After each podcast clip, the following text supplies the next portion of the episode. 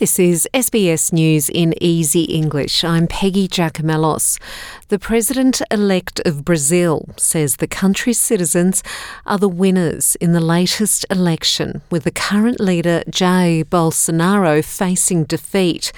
Luiz Inácio Lula da Silva claimed 50.8% of the vote in a tight race against Bolsonaro, who has achieved 49.2% in the election.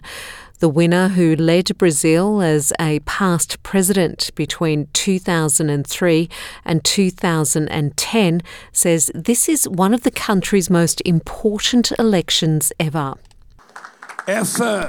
This isn't a victory of mine or the Workers' Party, nor the parties that supported me in campaign.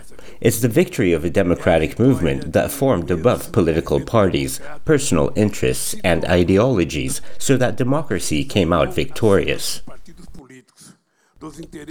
Foreign leaders have expressed condolences over the deadly crowd surge in Seoul, which has killed some 153 people. Japanese Prime Minister Fumio Kishida says at least two Japanese nationals are among the dead.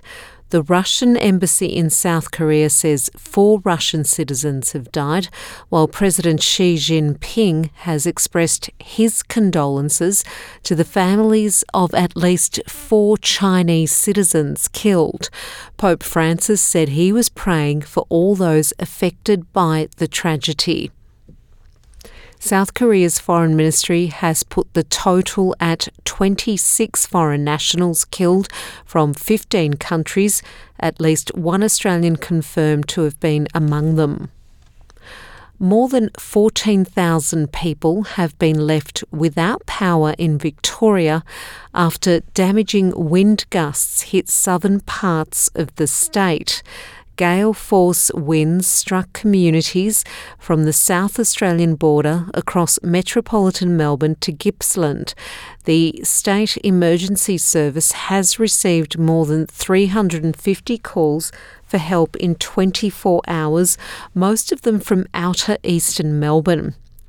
Meanwhile, in New South Wales, damaging winds are expected to develop across eastern parts of the state, prompting fears trees and power lines could fall in some areas. South Australia is also expecting wild weather. Questions are being asked about the safety of a bridge which has collapsed in India's state of Gujarat killing at least 80 people. Opposition party leaders allege the government did not conduct a thorough technical assessment before reopening the bridge to the public last week, following six months of renovations. The 230 metre bridge was built during British rule in the 19th century. The footbridge was packed with sightseers when it collapsed and plunged them into the river below. This eyewitness explained what happened.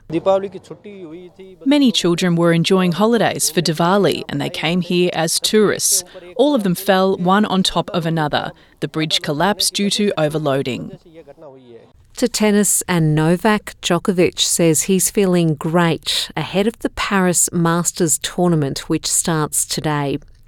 Since winning Wimbledon this year, Djokovic has entered just two ATP tournaments, Astana and Tel Aviv, and won both titles.